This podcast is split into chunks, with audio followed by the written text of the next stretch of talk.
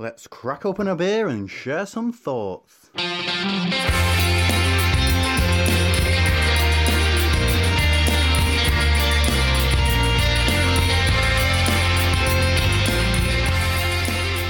Welcome to Opinions, and we're back in your ears once again. We have beer in the glass, and we're ready to go, aren't we, Martin?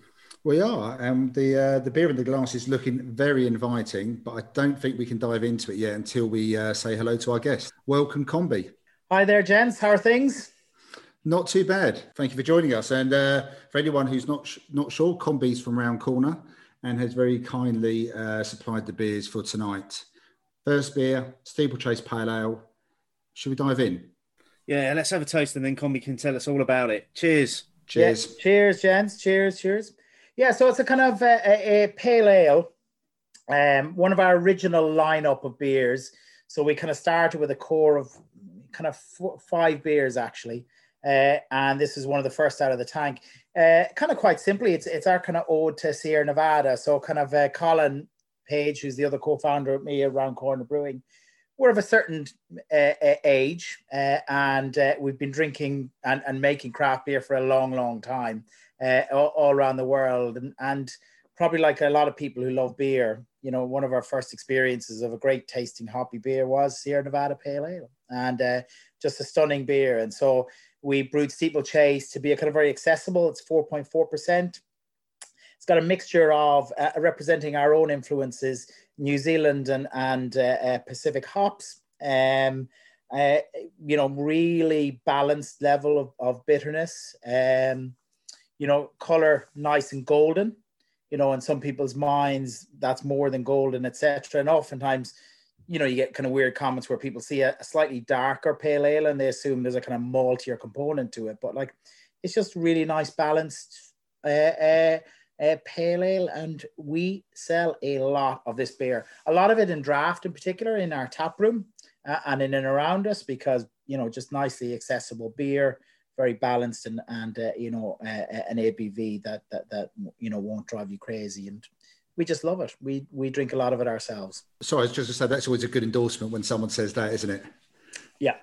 It, it, the ultimate endorsement if you're willing and want to drink it yourself yes definitely can, can, I just say that I think you might have understated it a little bit when you said about the hops. Mm. The, the, list of hops on the side of the can that have gone yeah. into this: yeah. uh, Rakau, Motueka, Citra, Amarillo, Mosaic, Simcoe, and Cascade. Yeah. You didn't didn't really scrimp on those there, did you? No, no, and, and uh, you know we we we figure when we're making a beer, uh, we're going to do it properly. Our, our kind of definition of craft is the pursuit of perfection. And kind of by that, we mean if we're going to produce a beer, we want it to be the best example of that beer in the world. Um, uh, uh, you know, and so for us, it's not about just necessarily throwing ingredients at something. It's, uh, you know, choosing the right balanced ingredients, uh, you know, kind of how, assembling the best team, the best equipment, all of those types of things that that that that we can do to produce the best example of that beer that that we possibly can, and constantly refine it. And if that, you know, in our mind, if the beer calls for, you know, a great hop bill, in this case, as you say, a kind of mixture of a couple of Kiwi hops and a whole bunch of Pacific hops, we're going to do it. And uh, uh, yeah, and it, we think it shows, and it's just a really nice balanced beer. You know, we'll sometimes do the exact opposite. We this year we're doing a whole series of single hopped beers. Uh, so we'll go the other route, and and uh, you know, there's always a risk that you'll get a very clear flavor of that single hop sometimes might be a bit, you know, in people's minds, one's dimensional. But we just like experimenting because if we do truly believe that, you know, craft is about the pursuit of perfection and, and, and you know, constantly improving, then you've got to try everything. So it's probably reflected generally, and we have a huge spectrum of beer. So our kind of view is it is a bit weird in the UK. We have brewing backgrounds in New Zealand, Australia, and Asia, etc. It's quite IPA focused in the UK quite juicy IPA focused as well. Um, and for us, we just like brewing everything from you know straightforward crisp Helles lagers to you know very deep uh, uh, porters and stouts and all the way to an imperials, etc. So uh, you know we, we, we like pursuing a variety of styles, but there's nothing beats a, a nice pale ale on, on a sunny day. Can, can I just say how refreshing it is as well to to see a four point four percent pale ale that's actually called a pale ale and not a session IPA. Yeah, yeah, yeah, yeah. No, it. Do you know what it is funny? It, it's it's um you did trigger a memory because we do a um we do a session IPA called Drovers, which sells really really well. Uh, so it's kind of juicy, etc. But we originally launched that as a, a summer ale, and certainly in in places like New Zealand or Australia, there is a concept of summer ales, and people know exactly what they are. When you come to the UK, it's a, it's a, it's a phrase that's more associated with the cask ale market probably than the craft beer, and people really didn't know what to make of it. So we took almost the identical liquid, uh, uh, mainly lemon drop hopped. You know, it's, it's beautiful kind of tartness to it. Um, and we said, you know, it just didn't sell that well outside our own tap room. Sold really well, just didn't really sell anywhere else. We slightly altered the hop components a little bit, but it was essentially the same beer called it session IPA. Bloody went through the roof. I was like, I, am going like, ah, oh, you know what? I give up a little bit. it's a great beer, but it always was a great beer. It just so happened that uh, we didn't call it a session IPA. So yes, uh, uh, yeah, I, I, I have views on, um, I suppose the uh, the practicality of what you have to call a beer in order for it to get noticed in, in these markets. What's your thoughts, Steve, on it? It's it's delicious. It it it, it literally it does. It's it's exactly what you expect it to be. Um, it's got there's there's a little bit of a malt profile going on in there that just underpins all of those mm. hops that are just playing together so so well. You get this sort of like lovely, sort of like citrus light pithiness in the middle, and then you do get a really light bit of finish on it. And it's it's that it's the sort of bit of finish that's actually really refreshing as as, as well. It does it, it does and it does draw you back in for another sip as well. Mm. Yeah, I can definitely see the the nod to Sierra Nevada Pale Ale with the balance. Um, making it the 4.4% obviously does make it more accessible than perhaps necking six Sierra Nevada pale ales, Mm-mm. which I'm sure we've all done in the past at some point and Mm-mm. have paid for it as well. Yeah. Um, yeah, it is incredibly well balanced. And I can definitely, this is definitely a, a, a beer you could um, drink in pints. And I imagine at your tap room, it would go down very well in that format, being yeah. pulled off the draft line. Um, I mean, interestingly, I don't know, I can't remember if we've mentioned it yet or not. Um, 330 cans as well, Steve. I, I know it's. Uh, I can't actually remember the last time we featured 330 mil cans on the show. I'm. I am really struggling. Um, I think we've had a few 330 bottles, perhaps, but can wise, can't remember. It's been ages. Mm. Yeah, yeah. Is is that is is that purposeful combi that you've you've gone for the 330s over the 440s? Yeah, yeah. I think, um, as I said, because we kind of um, we're a bit long in the tooth in terms of kind of craft beer around the world and stuff like that. We kind of tend to not follow, you know, current trends. We kind of, in our own minds, make up our own mind about what you know what beers we want to make that we think will work well, and you know we listen to to uh, our clients, etc. But also the formats and stuff like that, and we like 330s. We find it keeps the beer fresh, uh, uh, you know, for longer. You're getting through them. Um, the price point, uh, you know, in our mind, we're all about accessibility of beer, and accessibility of beer comes not only from I don't our branding, which we believe is very strong. We win a lot of awards for our branding, but like it's it's it's not designed to be exclusive or put people off. The liquid itself is designed to be, you know, for trying to produce the best example of a beer in the world, it's got to be kind of uh, uh, you know sessionable, accessible, you know, very easy to drink. And then we think 330s are part of that. Is it can come at a price point where it's not going to break the bank for someone to buy that buy that beer and and enjoy it. Uh, and you know, if they like that beer, to have more. Because in addition to kind of I don't know, uh, craft is the pursuit of, of of perfection we definitely have a view that we want to be known uh, as people who who produce great sessionable beers. So yeah, generally, if you've got a beer that's wholly leveraged off volume, that's a tough market to be in. You know, as the major lager producers would know, because uh, as just you know, forty percent less volume of beer is sold in the country than would have been at the height of 1996 was the, the height of uh, uh, uh beer sales in the UK. Um, so as a result of that, though, kind of a lot of people we feel have gone the almost the opposite direction is introducing, say, flavor profiles that are very striking for the first sip or two. Uh, and then actually after that, you might struggle to make your way through the whole uh, uh, shebang.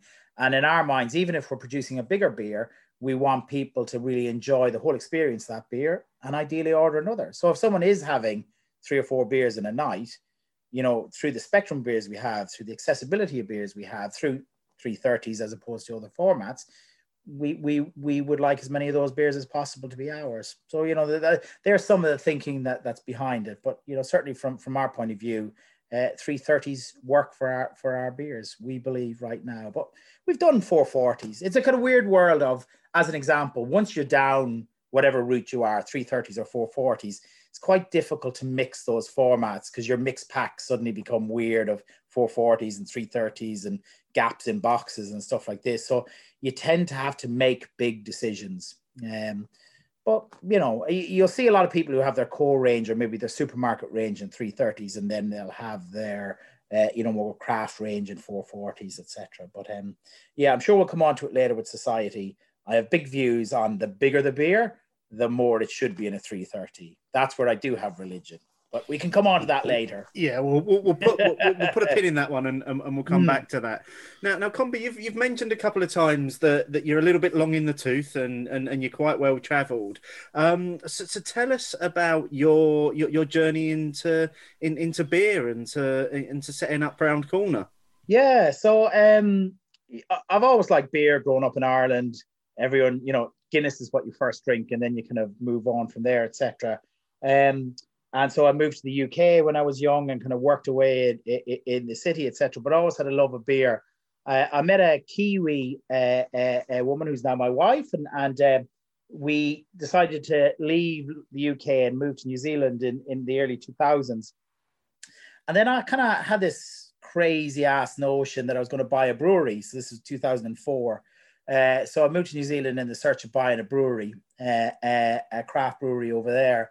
And I didn't end up buying it because I had no money. I was just deluded, right? But uh, uh, my delusion led me to uh, the guy who I've set up Round Corner with, Colin Page, because uh, I visited every craft brewery in New Zealand, who which um, definitely, you know, was and is probably a step ahead of the UK craft beer scene, just in terms of its its its um, uh, level of kind of uh, craft beer as a proportion of overall beer sales and, and some of those elements. But I met Colin, uh, who was running the biggest kind of uh, craft brewery in, in, the country at the time.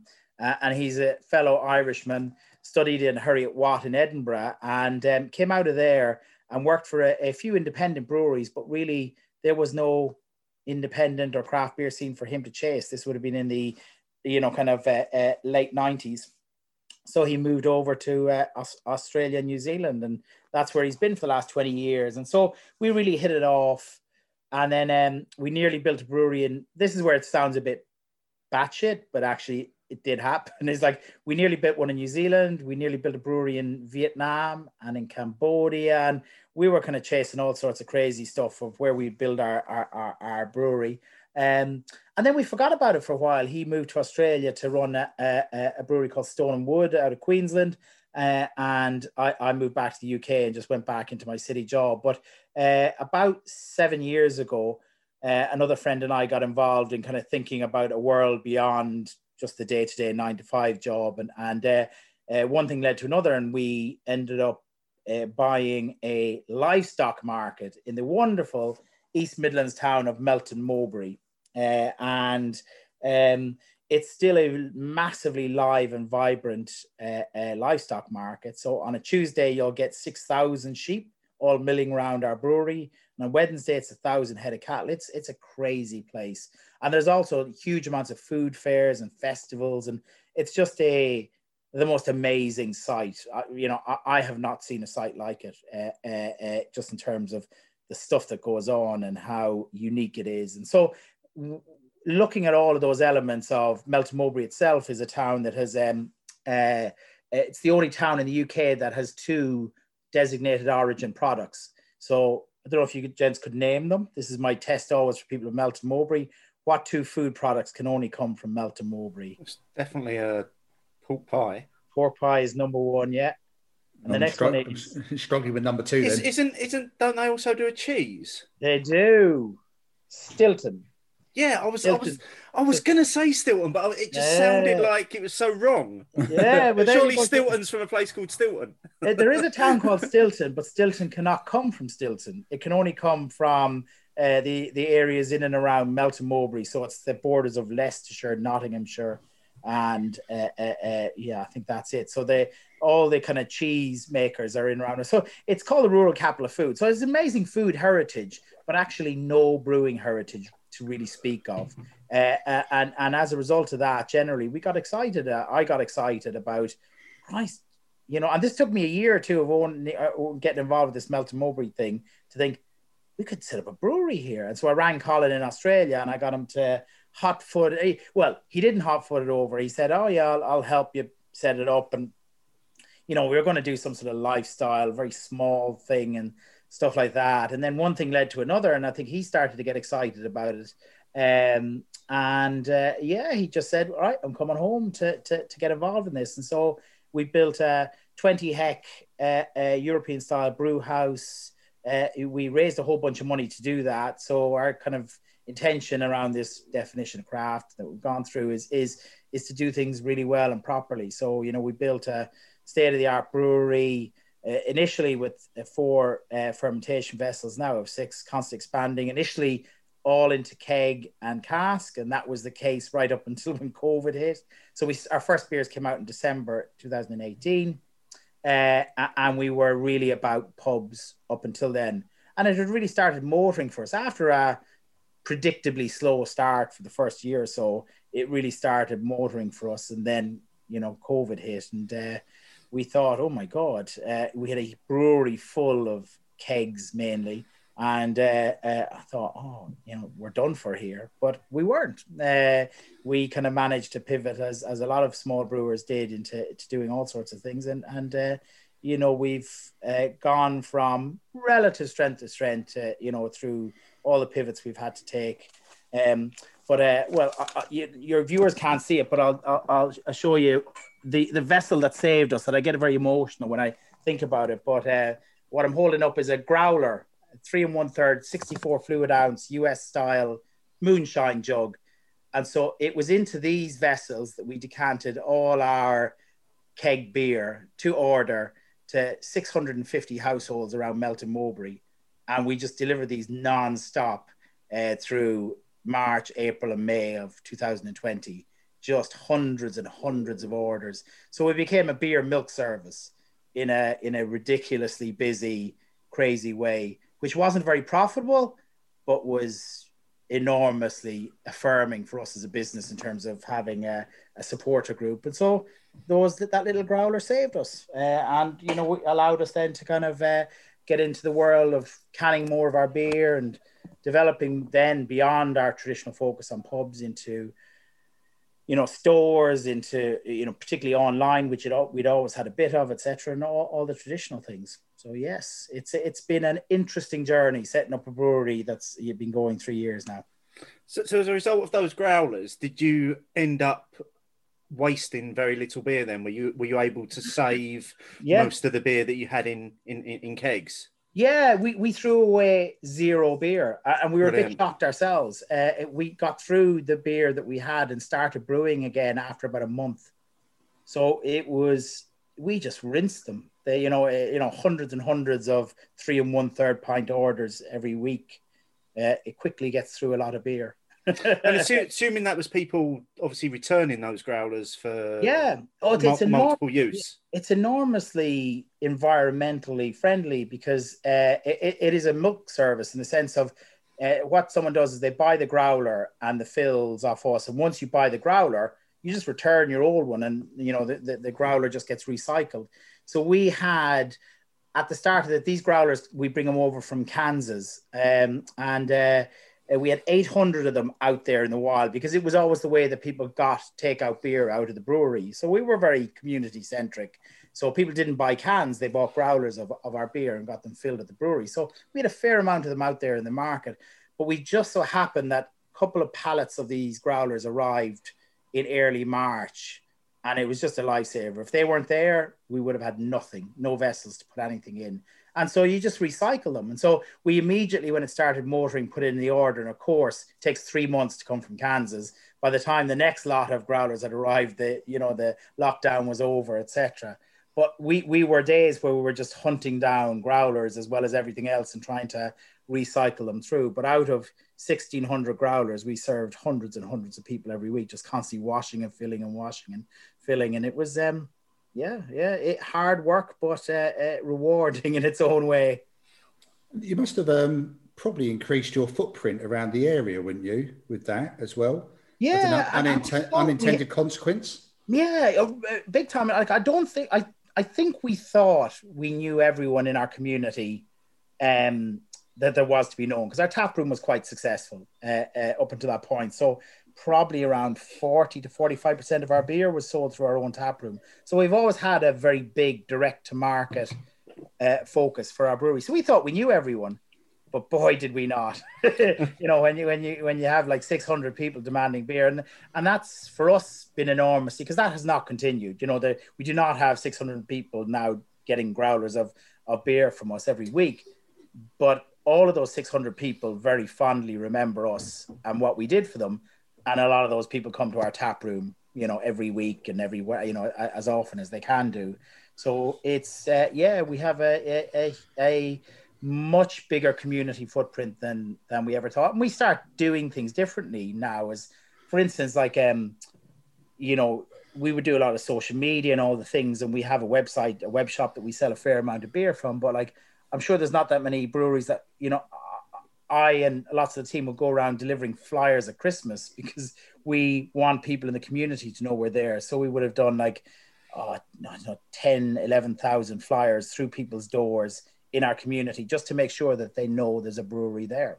Um, uh, uh, we probably only realized through the pandemic how important uh, um, community support is you know so our definition of community is very geographic it's great to hear that what what you've done during, during this period of time is is is that you've you've obviously you've ridden the storm a little bit but mm. also you, have managed to create this amazing sense of community mm. in, in in the place where you're based that those people are now coming back and essentially rewarding you for your service during lockdown that's that's mm. so good to hear yeah well, it, it's it's um, you know we, we spend a lot of time with other brewers, you know, so we definitely have a brewing community and we've got our geographic community, but we know when things rain down, you know, and and it was things it was our geographic community that needed us most and that we needed most, and and, and as a result of that, um, yeah, it was. Uh, it, it, we're very conscious of that. And as an example, we've just um,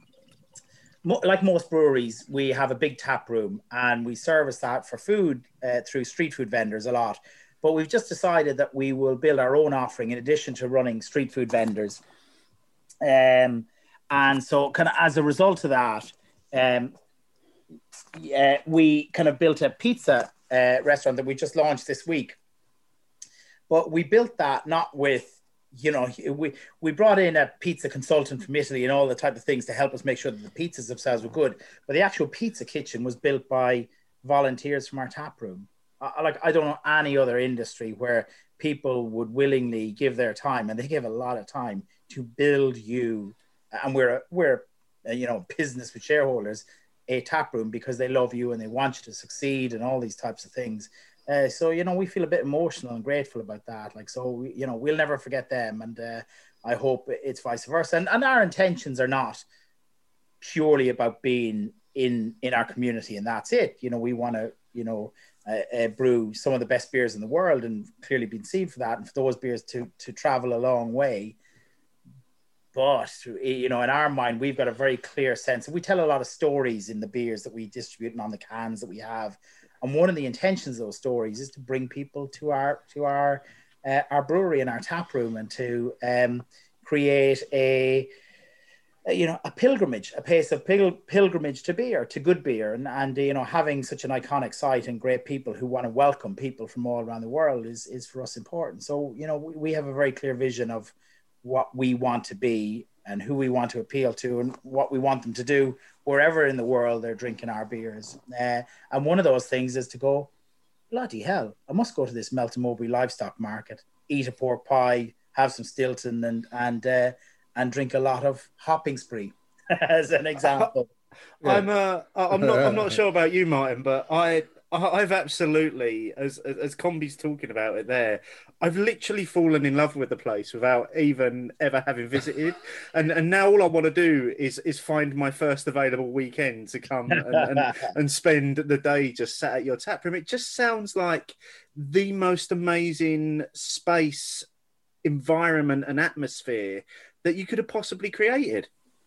Yeah, and, and like um it's it's not flash, right? But it's like 20 acres. It's a big site, and uh, we have on one side a huge open uh, uh, space that's a bit of a sun trap, and then the other side we've got acres and acres of covered sheds, uh, um, and so we are in the most ridiculously privileged position that whether it's raining or whether it's sunny, we've got places that we can stick as many people as want to come there, as many people as we can buy seats for uh, and it's just a, a you know a, a, a, very privileged position. It's not a lucky position because we deliberately chose the place because we thought that that was something that we could do. Um, and and and I think like Melton is not any different to other. So the word market town it automatically it was where that phrase comes from is a, livestock market. That's where originally the town charter indicates that there was a livestock market in whatever town is called a market town. Most of them have disappeared over the years. Vast, vast majority. There's only hundred markets left in the country. Um, and as was, and most of those are out of town because the logistics make it easier for bringing animals on and off. So Melton is really unusual that it's a proper old school rural service town, and it's got its market in the centre. And we've got a huge farmers market, which is not a creation of the last 10 years with people, you know, who've gotten the bug for, uh, you know, whether it's street food, whatever.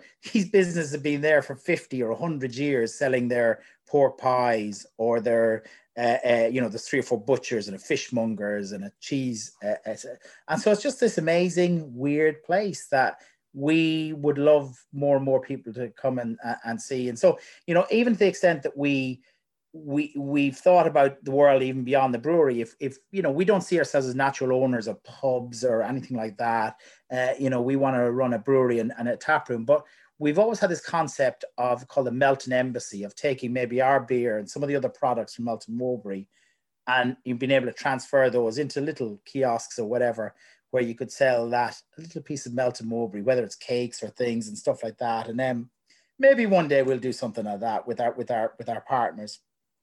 So it's it's yeah, it's it's it's a lovely town, not a flash town by any stretch of the imagination. And so there's a little bit of a regeneration exercise that we get a lot of support from our council eh, in getting involved in. And this is not unique to Round Corner. There's many other breweries that you know would have very similar community promotion aspects of their business. And breweries around the world have, you know, some magnificent ones have you know well noted community regeneration aspects to their businesses and we love it you know. So to give someone a product that they can be proud of and that they want to ship to their friends or that they want their friends to come into Melton Mowbray to drink that product and say this is one of the best in the world like it gives us a, a sense of buzz. It gives them a sense of buzz. In a town that you know oftentimes when i first arrived uh, people would use very derogatory language about probably still would do in, in the parts but I know what that town's capable of. And I choose to, along with Colin, utilize our brewery for selfishly for our own benefit at times, but in association with all these people to promote that town. You know, and, and I, I just know that both entities will win on, on that basis. So yes, please come. we have tons of festivals. So as, as, an example, and then I'll finish about the is um, four of the biggest food festivals in the country happen on our site. So there's the Pork Pie Festival, uh, there's the Melton Mowbray Chocolate Festival, uh, the Melton Mowbray Cheese Festival, the end of next month. That's back on, the biggest cheese festival in the country. Uh, and then the Melton Mowbray Food Festival, which is the New York Times top five um, uh, food festivals in the world. Uh, and it's a stunning food festival, 14,000 people. You can imagine how much they drink at that. So we like that. Uh, and this year, we've got the National Pétanque Championships on site. And then I hope the World Quizzing Championships. We're working on that. So we like all these. The crazier, the, the better to be honest with you. to, to, be fair, you had me at pork pie. Yeah, I was going to yeah, say yeah, yeah. pork pie and cheese. And um, an apology to any listener who's uh, tuning in and hasn't had a bite to eat. um, you mentioned hopping spree mm. a, couple of, a couple of moments ago, which uh, uh, me and Steve have already cracked open because. Mm. Um, the 330 steeplechase evaporated in the glass fairly promptly. Um, we do have so, a problem with that on this show, don't we? We do, we do. Evaporation, um, yeah. Yeah, it was, it was so, so, drinkable, that steeplechase. yeah. Um, cracked open the West Coast IPA hopping mm. spree. Um, now, I noticed you've obviously got a bit cheaper on this one. You've only used six hops. Yeah, yeah, yeah, it's, yeah, It's a disgrace, yeah. really, only using six. so we've got Centennial, Cascade, Amarillo, Simcoe, Mosaic, and Citra. Yes. I mean, I'm not sure I could have listed any other hops I would have wanted in there anyway. There you go. Well, all complimentary. Yeah. Um. Yeah. So I mean, what it is, it's a West Coast IPA, a kind of style in our minds that's still a bit underbrewed and underappreciated.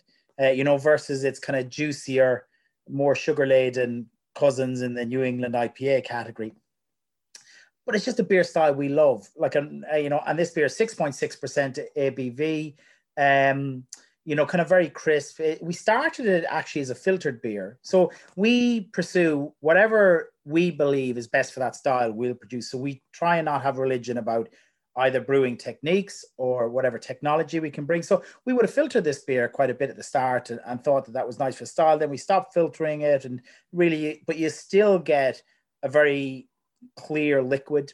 Uh, you'll notice a lot of people yet again if we talk about that malt backbone in there they'll kind of see the color and they'll kind of refer a certain maltiness to it and it does that. Uh, but in our mind that's quite a balanced uh, uh level of beer. This is three times european champion so it's won the gold medal at the european beer challenge uh, uh, one of the biggest beer competitions in europe three times it's taken home a gold just most recent this last week and if we have brewers that tend to come, we we get a lot of brewers because we're right in the center of the country. They come through.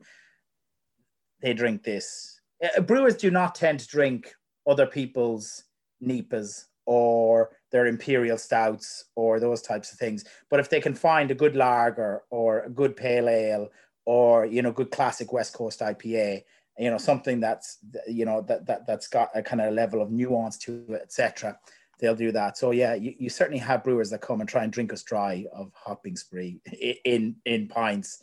Uh, and uh, yeah, and it was the first beer we ever produced. Uh, so I'm sitting here in Wimbledon, and the first ever keg was here in my house. The Colin uh, uh, brewed and brought down here, and we cracked it open, and it, it, it was stunning then, and it's still stunning now. And to be three times European champion, there's something special about it.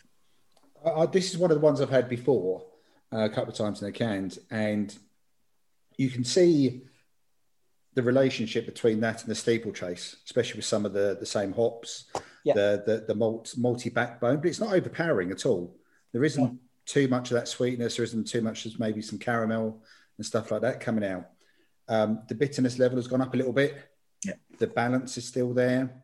It's definitely got a drinkability about it again. Mm. And I, I sense from what you're saying, Combi, that balance, drinkability, accessibility is you know some key words that you want to always illustrate in your beers and stuff. Hmm. I think it's a superbly drinkable beer. And, you know, I would joke with you and say, "Cool, I wish that was in 440. but, but actually, because I can pour just a one can into a nice glass and it comes up to, you know, maybe two fingers from the top and then a bit of a, a bit of a foamy head it is working really well, and it does mean I'm going to be drinking it while it's still chilled all the way through. Mm. Um, Steve, what I mean, I'm going to guess that you're enjoying this. I'm I'm loving it. I, am not going to add anything to, to what you've said there. I, I, I agree with everything you said there. The right down to the size of the can being absolutely perfect for for this beer. It's one that I would very happily have a stock of this in, in my fridge and, and, and just reach for it as almost as like a fridge filler. And, you, you know, because it's so easy to drink. Yeah. And in general, you, you kind of, you, you hit the nail on the head in terms of what we aim for is, is drinkability. You know, we, we really love it. And you know, we, we produce a, a, lot of NEIPAs, you know, no doubt about it. We do a session IPA, uh, Vermont hazy session IPA. We do we do a 440 can of NEIPA, like probably our most popular beer uh, in terms of what people vote for uh, is our Donkey Jack at 7.2% New England IPA.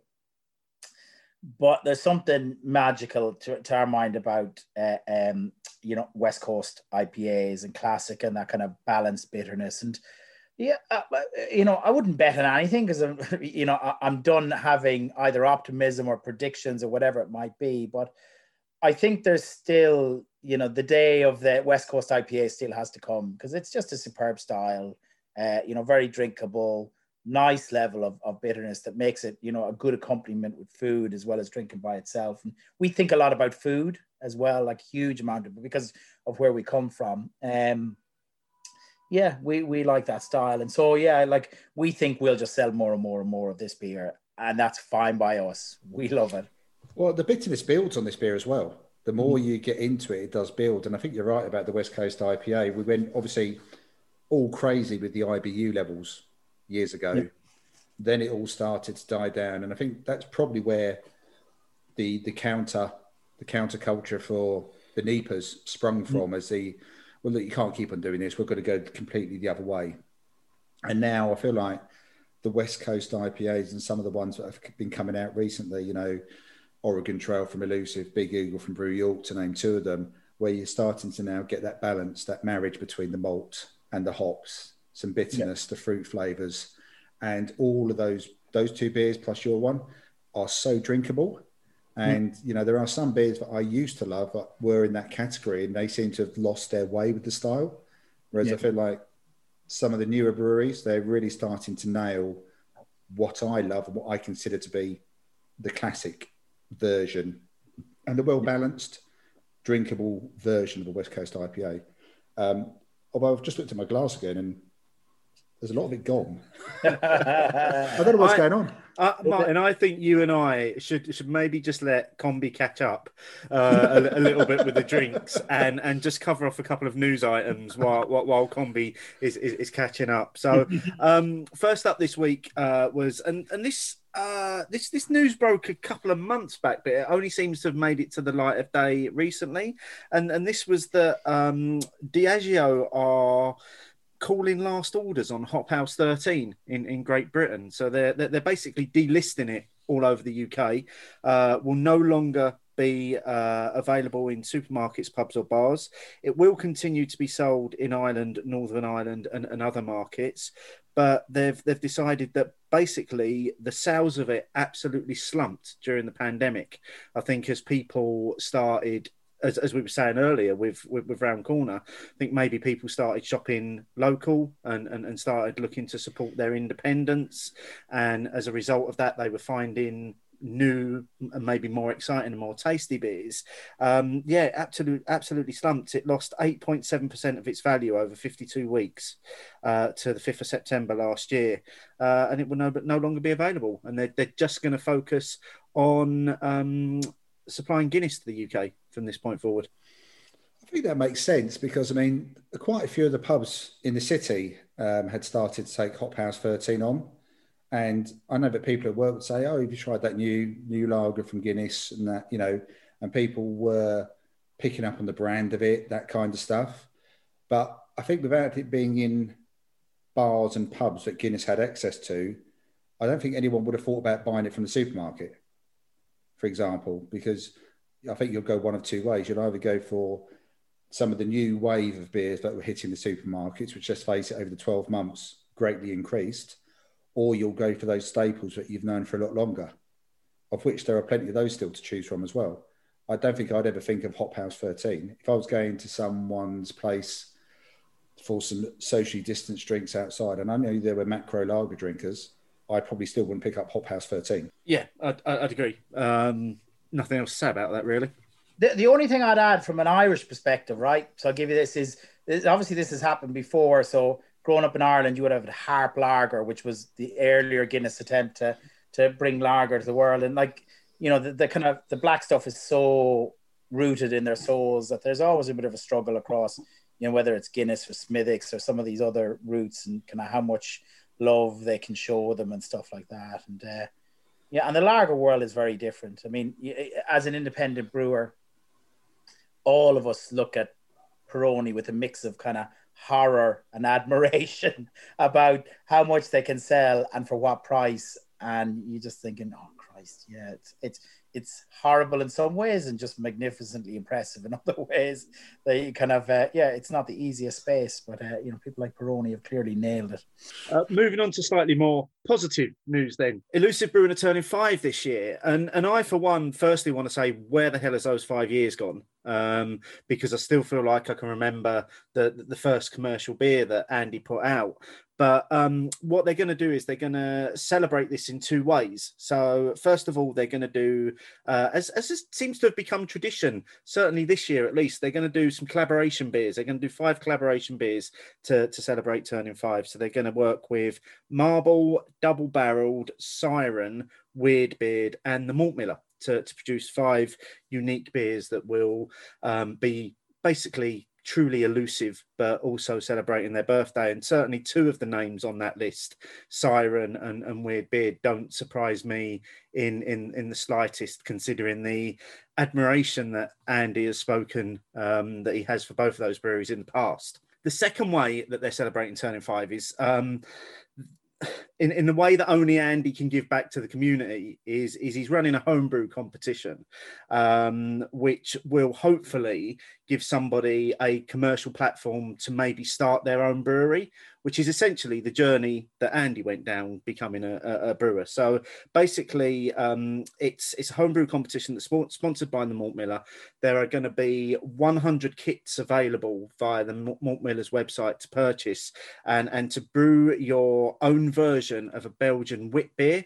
Um, so you'll get all the core ingredients from the Malt Miller. Um, the beer has to meet all of the BJCP styles, uh, and then basically one of these beers will be selected to be brewed commercially by Elusive. The winner will also get um, a £500 cash prize, £500 credit at Malt Miller, and yeast from White Labs. So it's it's quite a lucrative homebrewing competition. Now, as we record this on a Monday and it releases this Thursday, these kits go on sale the Wednesday in between. So I'm guessing by the time you've listened to this, if you wanted to get involved in this and you haven't already, it's too late because I imagine those 100 kits have gone.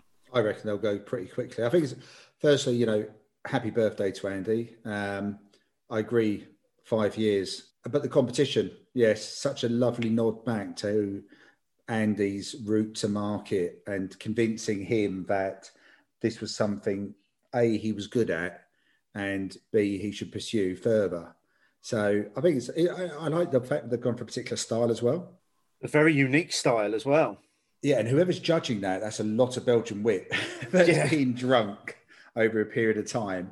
Um, I, I, love the, the the tie up with the Malt Miller. You know, good luck to anyone who enters, and you know, if if you do manage to bag um, the kit, I really am looking forward to hearing how people get on. I have to admit yeah, I'm, I'm looking forward to seeing some of the entries come through. I think the closing date is it's in the middle of July, so I imagine um, the first commercial brew of that might not be until September, maybe early autumn time. By the time everything's been sorted. Yeah, I'd imagine you're not. I mean, you there's going to be a due process to go through as well, isn't there? So yeah, and then you've got literally just logistics, and who knows how those logistics might change a few months as we get closer to autumn and winter anyway. So I'm sure they'll get it sorted one way or the other. But I am really looking forward to to viewing the competition from the outside looking in. Yes, very much so. Uh, that's it for the news this week. Just a, just a couple of bits that I wanted to pick up. Hopefully, that's given um, Combi a little bit of time to, to, to catch up with where we are on the beers because once again, I'm I'm suffering from the eva- evaporation problem here with the hopping spree. Uh, I've got to say, I mean, I, I, know when we when we first met you at Brew London last year, Combi, we, we we had a little try of this on on draft then, and it was fairly on in the day uh, fairly early on in the day, and I thought to myself, I need to take it easy with this one because I could just be disappearing down a hopping spree hole uh, otherwise. Um, but yeah, the can version has just got everything that I look for in in this style of beer. It's it's immensely drinkable.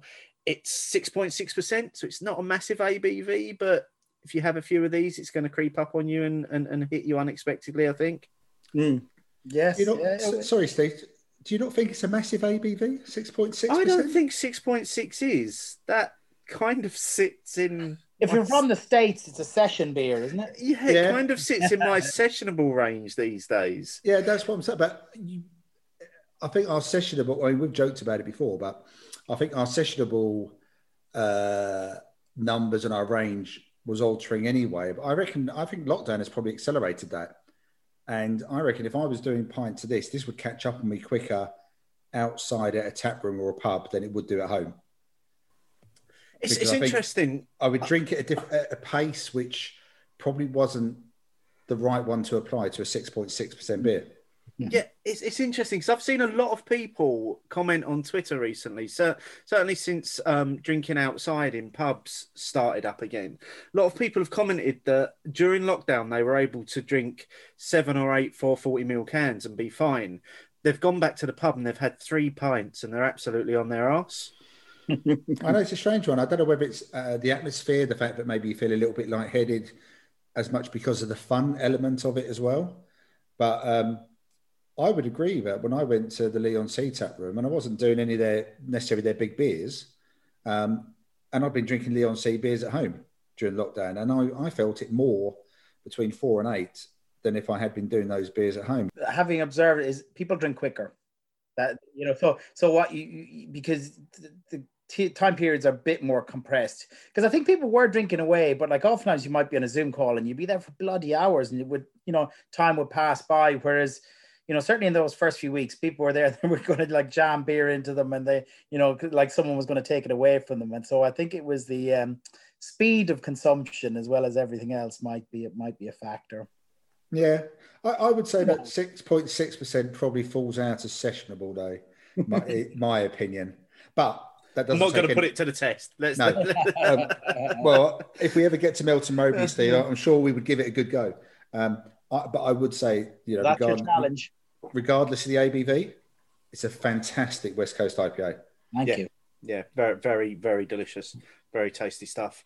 Uh, with that, let's move on to the the next beer this evening that we're going to be trying, and this is the Mackinaw American Brown Ale. So, Combi, do you want to tell us a, a little bit about this beer as we're getting it into the glass? Yeah, so this is a, an American Brown Ale, not to be confused with uh, uh, uh obviously a, an English Brown Ale. So it's a this is a style of beer that originated from the kind of American home brewing scene in the, in in really the 1980s and onwards.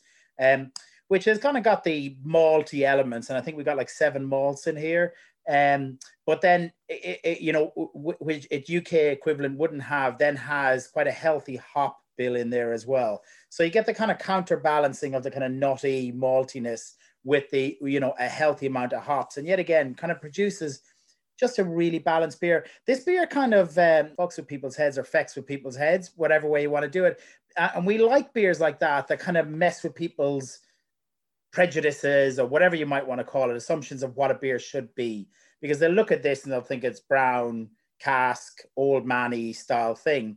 Yet when they drink it, it's got a kind of very beautiful, well, it's got a good hop aroma anyway, just straight out of the, uh, uh you know, out of that and a, and a level of maltiness and chocolatiness on the nose as well. Um, and it's just a really lovely beer that we we are always fascinated who drinks this. You'll find you know, a, a, healthy mix of men and women, uh, young and old, drinking this in a way that brown ale, probably in the traditional ways, would tend to be towards males and older fellas at, at, at that as well. And um, we just love that about this beer. And this beer has kind of surprised us. We did it originally as um, uh, a one off. In fact, we'd never intended to brew this. We had brewed you mentioned earlier in the preamble one of one of our beers that we did in plantation rum barrels, which was our imperial gunmetal. But a kind of a, a, a sister beer to that was called Curfew Bell, also brewed and, and aged in those barrels. And um, we tried to sell that beer to one of the beer clubs, uh, beer bods, and it was just too expensive for them and they couldn't make it happen. But they said, we would be really interested if you could do a brown ale that was a bit more accessible and we just came up with this recipe, uh, you know, in double quick time. It's kind of 5.2% ABV. Nice complexity to it, but just very drinkable and sessionable. And as I said, like nice balance of malt and, and hops. And then the only other thing to add on this is uh, we generally try and name our beers with that accessibility in mind and also telling stories about our area. So Mackinaw is the cloth that if, if you're a film buff, then uh, on the waterfront with Marlon Brando, uh, he wears this kind of plaid jacket that's kind of almost equivalent to like a donkey jacket in the UK. And that's made from Mackinaw cloth, which is a, a town in upstate uh, uh, Michigan in the States. And it, it's, it's basically a, a kind of uh, twin town to our own Melton, where donkey jackets made from Melton cloth. So that's where the Mackinaw name comes from, is an American brown ale brought over here in much the same way as Mackinaw cloth is a, is uh, the US equivalent of our own Melton cloth. So there's a, a an insight into our own weird little uh, uh, naming conventions. And as per usual, we tell stories about that. And, you know, we like people coming on with donkey jackets anyway, in general, kind of showing off their Melton credentials. Oh, we, we love facts. We love facts. And at the risk of offending anyone, I'm just going to say it's a really nice hoppy brown ale. Mm. That's what it is. Yes. You know, it's, I mean, it's, really soft and balanced. All, all, yeah. all, all the flavors just play so well together in that, and and it's just a really smooth, easy finish. I mean, um, do, uh, do you do this one on cask? Because if, if, if, if this is if this is a cask beer, this is an absolute winner. Um, if you can get this poured through a hand pump. Well, it, it, it's interesting. We first thought we'd brew this as a one-off, and we've been brewing it away ever since uh, into keg and into can. Um, and we're going to keep on brewing it because people keep on ordering huge volumes of it um, from a kind of trade perspective and stuff like this. The cask is an interesting one. If we maybe digress for a second, we would have brewed half our uh, half our beers pre-lockdown were into cask uh, uh, because almost all our production was into draft in one shape or form, and half our production was into keg and half into cask. And in between lockdown one and lockdown two, we really went for it hell for leather to produce more cask. And also we have a, a, a, nitro stout. And we were really intent on making beers that could only be drunk in pubs. And to be honest with you we got a bit burned. Uh, uh, uh, uh you know the, really the, the demand wasn't there. And we're kind of in a situation now that we're desperate to do more cask but we fear brewing too much again because we you know we did we did find ourselves in a position where it didn't sell as well and we were using capacity that we could have done for other stuff.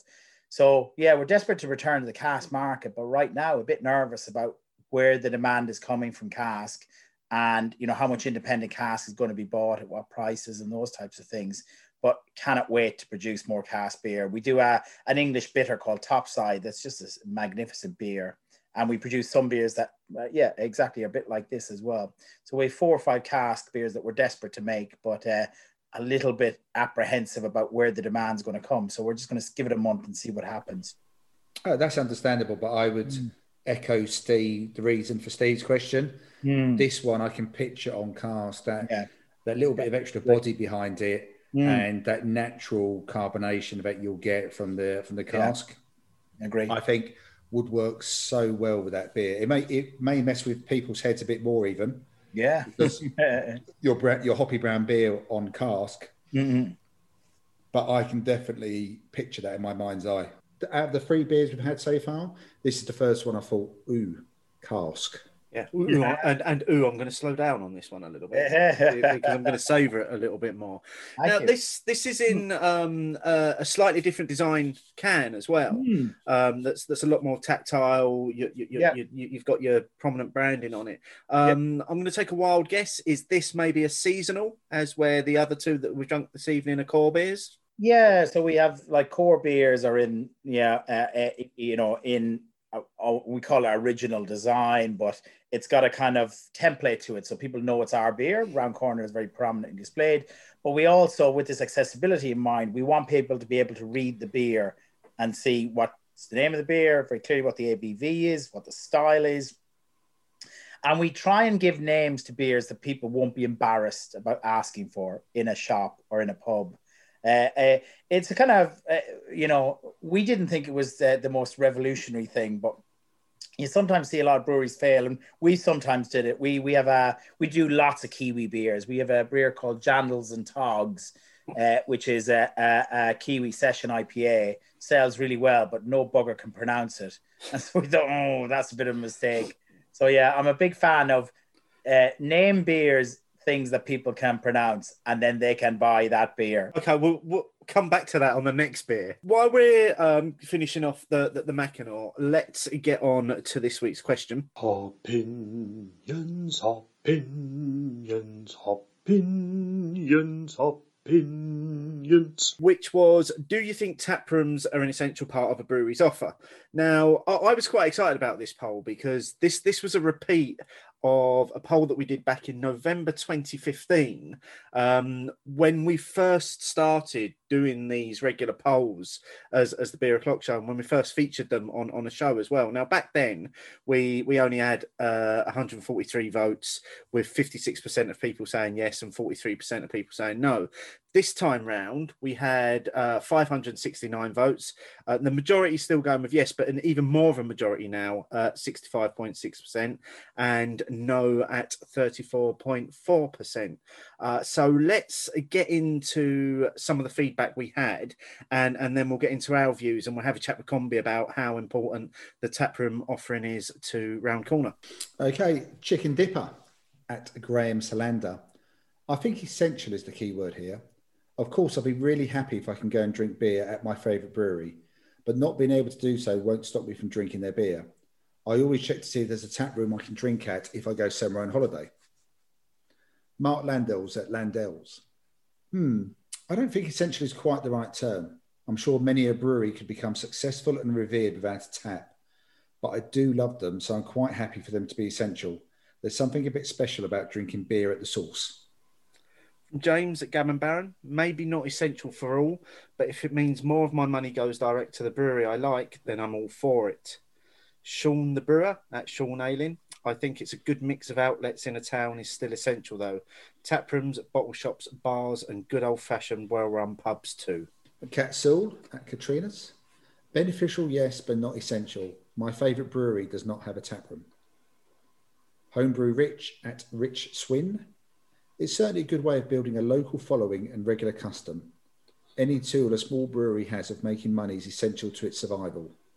Is there anything better than getting your hands on home on some brewery fresh pints with zero mileage on it, enjoying it where it's made?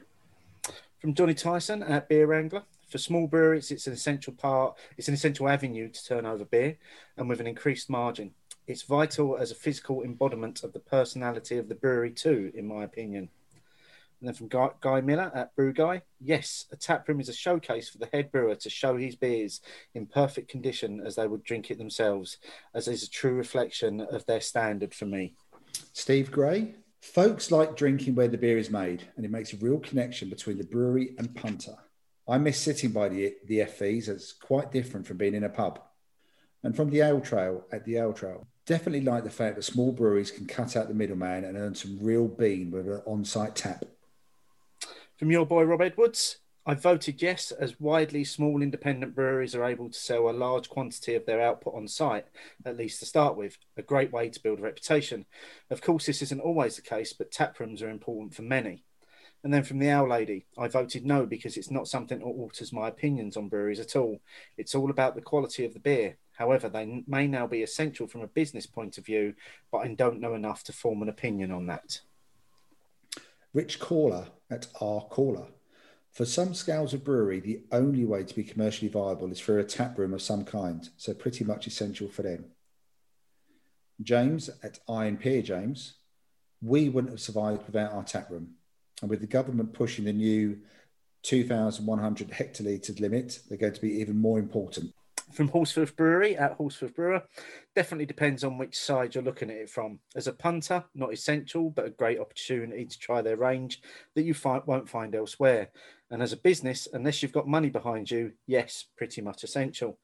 And then final comment comes from Round Corner Brewing at Round Corner Brewing. Now, do you remember what you said here, Combi? Uh, I think I do. I'll find out. do, do, you want me to? Do you want me to nudge your memory a little bit? Yes, um, from a brewery's perspective, the margins, positive energy, direct contact with consumers, and sense of home and community can't be replicated any other way. That sounds like me, all right. Yeah. Certainly, it sounds like from what we've we've heard from you already this evening. Yeah, yeah. yes, it sounds like you. I mean, loads of great comments there, and, and, and thanks to everybody that, that, that submitted comments on this one. It was really interesting to see people's views on it. Um, so, so, so, so Combi, how important? I mean, we, we have spoke about it already hmm. um, mm. in in terms of the space that you've created and the sense of yeah. community that you've got there. But how important is that tap room? Firstly to, to that sense of community and being a central hub for the local community to come to. And and then secondly from from a business point of view how how important is it that you now have that outlet to serve your beers directly to to consumers? Yeah look I, I, the, the couple of things even before i get into our experience was interesting that a lot of people picked up on the, the word essential in the poll. Yeah. and like whether that was you know the most appropriate word and it depended on whose perspective it was. And that's the interesting thing because i kind of remember two quotes from there that that triggered a couple of uh, themes that are quite interesting because it's it's it's more complex than we first thought. Like there's the the one from uh, uh, the ale trail which is like the fact that small breweries can cut out the middleman and earn some real money. And there's a probably subset in that that might be is that the perception maybe that breweries that set up their own tap rooms are somehow disenfranchising whether it's pubs or other areas. And that's a, a level of complexity that always where breweries set up direct channels, whether it's web shops or tap rooms, there's always a, a, a, kind of a sense of are they trying to circumvent the established routes to market of you know through whether it's pubs or shops or whatever? And, I, I you know i certainly don't buy that. I think you have to have a diverse uh, uh, mechanisms to get to customers etc and to show your product. But I'll, I'll come on to that and how we view that. And the second one is from uh, uh, uh, uh a really good guy, James at rnPeer, which is around uh, him saying that wouldn't be there without that. And that actually some of the storm clouds still have to pass in the sense of the government's duty uh, um, legislation, which may penalize smaller, sorry, mid range, smaller breweries above 2,000 hectolitres. And certainly from a duty perspective, breweries pay huge taxes. We pay taxes at VAT levels, at duty levels every month, VAT every quarter. We have a lot of money going out, oftentimes before we get paid. And tap rooms are a hugely important mechanism to keep cash flow going because you get the money immediately from your customers and you get the full access to the full margin, etc. And so I'd certainly echo James's comments around uh, how important they've been to the survival of breweries. Because let's not forget, breweries got no dedicated support through the lockdown period. Uh, so there may have been there's support from a furlough perspective and some other things. Uh, and those of us, and, and, we did get some support, but that was purely based on us running tap room almost as a, like a, a, a defined entity. Uh, but if you were just running a brewery, there was nothing dedicated to support you through COVID, and that makes it really, really tough. Uh, and so I think some of the businesses that will struggle in this new world w- would be businesses that don't have access to the tap room or the direct clients, whether that's online or via the web shop, and are very much dependent on those traditional routes to market. That's a personal view. But I'll, I'll kind of come on to us then is I love tap rooms, and that's informed by not only my experience here in the UK, but in New Zealand and Australia and the States, and actually, especially in Ireland, it's quite interesting. In Ireland, the licensing laws are much more um, strict than they would be here in the UK. It is more difficult to get a license and much more expensive. And as a result, there are not many tap rooms in Ireland at all. And so I think you see clearly the value a tap room delivers to a, a brewery being able to give a, a, drinker the experience that the brewery wants their, their, their liquid to be best presented in. Um, the absence of that really strikes me as, as a horrific thing in Ireland, where there isn't many tap rooms. The pubs don't support independent beers as a result of that.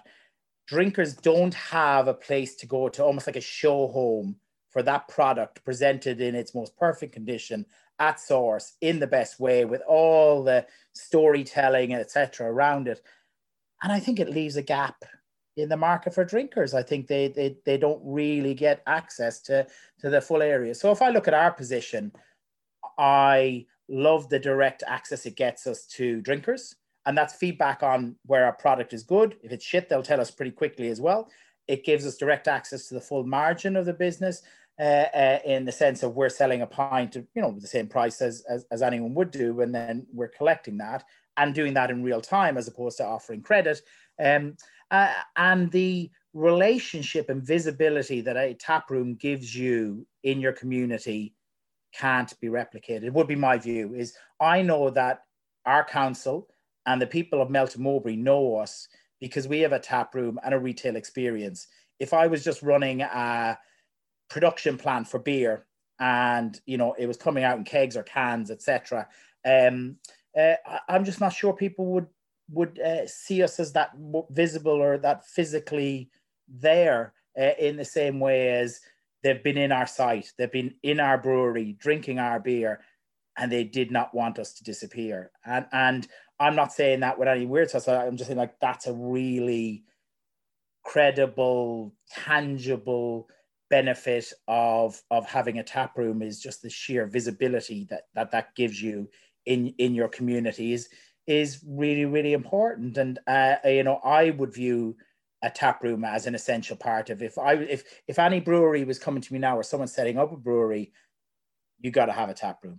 My sense is you've got to have a tap room and you've got to invest to make that a decent tap room to have an experience because i think some of the struggles that brewers or pubs etc will have is anyone who's looking for a return to the world as it was prior to lockdown and COVID is going to be sadly disappointed.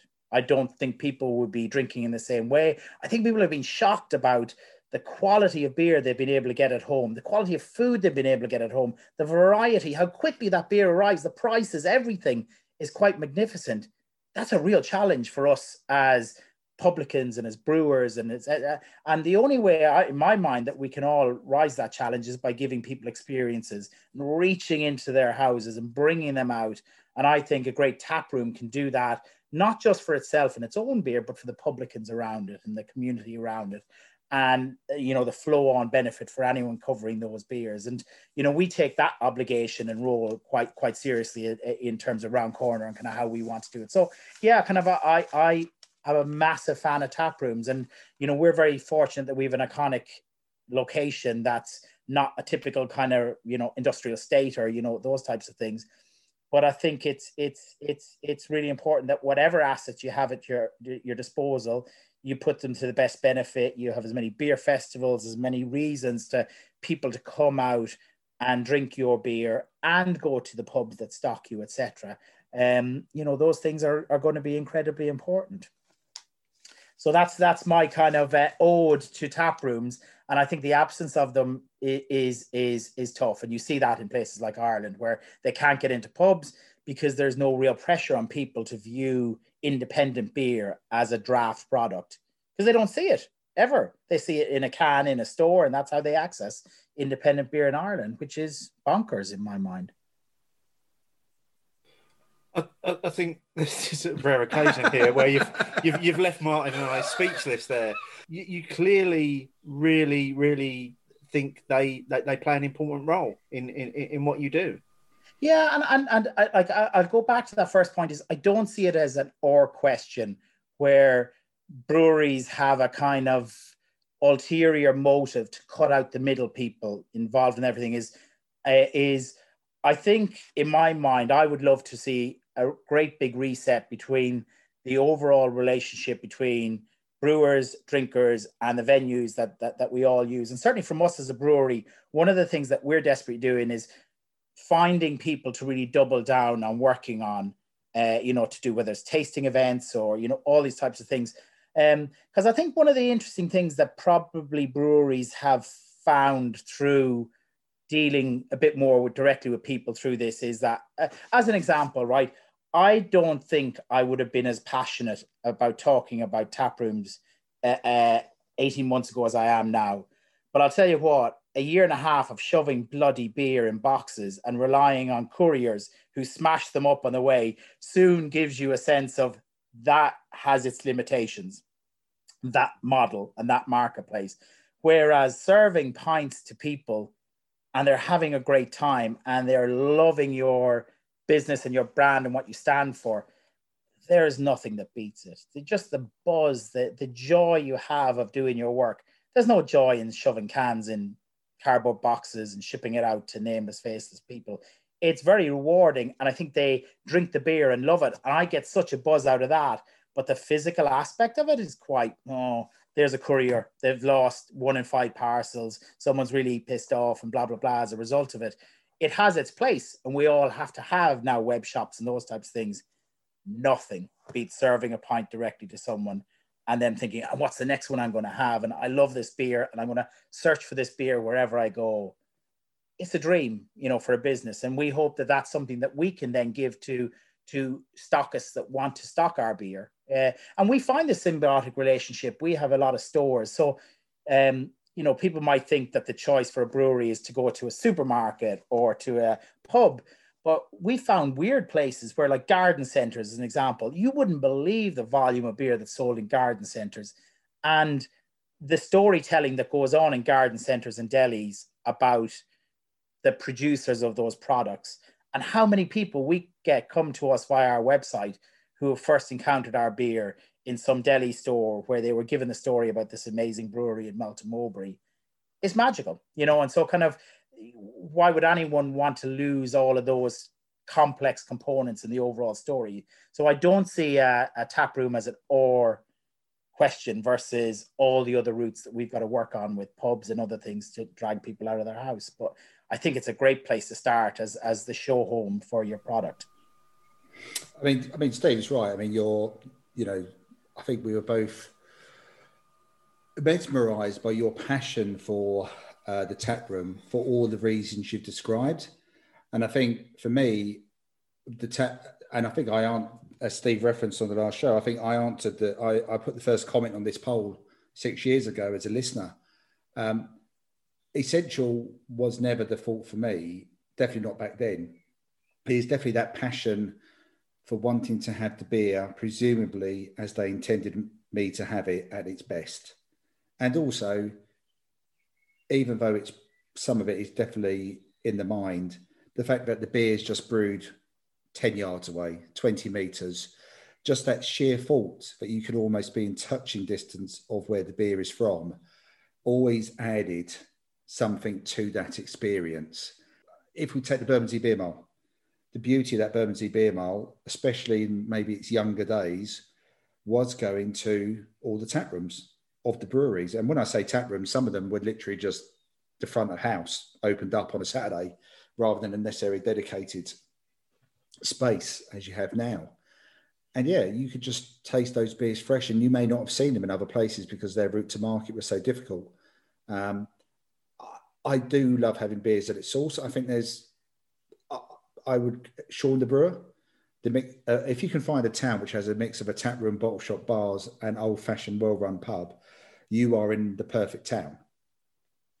Um, I'm not in the perfect town. I haven't got those things, but I have got access to a love a tap room at Leigh-on-Sea, whose beers I really love. I like the people. I like the story behind the beers. Yeah, and they're on an industrial estate. It's the best place for me to get their beers currently. So I'm I'm quite happy to make that journey. The tap room definitely has a place, and I definitely think people get a love and an affiliation and an affection for beers if they've fallen in love with them at their own source and that stays with them. And i, I would say now i've i can't think of that many breweries that i'm i like that haven't opened a tap room recently in the last few years as part of their offering. You know i love a i love a tap room What's what's your thinking, Steve? What was your thinking back in 2015? Well, back in 2015, they were at that stage they were still a relatively new thing for, for, for, breweries to, to have. And I, I, think apart from your example of, of, of Bermondsey, there were very few breweries in the UK that that, that had a, a tap room. But if, if I now think forward to now, and, and certainly think back, certainly over the last year of podcasts that we've produced, and every time we've had a brewery on, that brewery has had a tap room. And, and, and they've spoken about the, the tap room. And even, even if you think about um, Amity, who, who we had on when we had Russ on, he was actually talking about opening the tap room before they'd even started brewing their own beers on site. That, that they were still brewing their beers at other sites to enable them to open the tap room, and it was it was almost that that was at the center of their plans. It's like we're going to open this this this tap and this brewery space.